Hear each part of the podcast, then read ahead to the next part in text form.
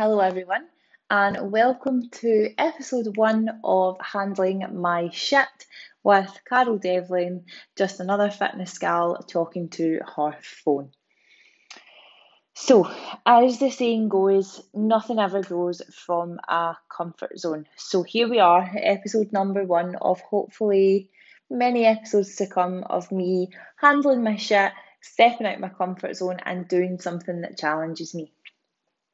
So, for those of you who are here, who are listening, you either have found me through social media, you either know me, or you may just have stumbled across this randomly via Spotify or some other platform um, which you are listening to. So, first off, thank you. Thank you for lending me your ears and your time um, to take your time for listening to this. For those of you who don't know, my name is Carol. I am a 20 something year old from Glasgow, Scotland, and I am creating this podcast in order to provide myself with a platform to either get my emotions across, chat about about health and fitness, or just a random chat and hopefully if I inspire slash motivate someone or myself along the way, then I'll be doing the job that I set out to do. So episode number one is just going to be a quick a quick run through of me, um, a little bit about me, and then we shall move into the more exciting stuff from episode two onwards. So, for those of you who do not know, like I said, my name is Carol. I work as a fitness coach in a gym in Glasgow. I have been doing this for five years now. So in 2016, I qualified as a personal trainer. Um, a little bit of information previous to that, I worked in radiotherapy. So, radiotherapy and oncology science was the degree that I did at university.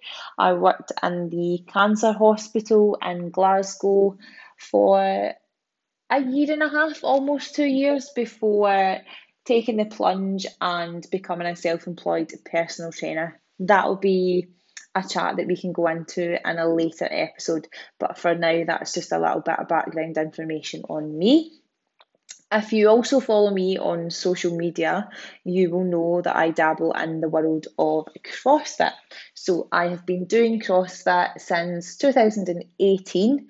So that is three years kind of two if you take out the whole year of a global pandemic. But since 2018, and it is something that I find really fun, I really enjoy it, and I'm hoping to progress and develop that over the next few years and to get into quite a high a high standard. So the reason I have created this podcast, like I say, is just to either inspire, motivate, um, provide some useful information on health, fitness, life in general, and just to one, yes, be another fitness gal talking to her phone, but also just to work on myself, my self development, and just to, to see where it goes. So, I feel like that's enough rambling for episode number one. If you have any comments or if you have any questions that you would like me to cover in any future topics, then I would love to hear from you. But for now, I just want to say thank you for taking the time to lend me your ears, and hopefully, I will see you in episode number two. Bye bye.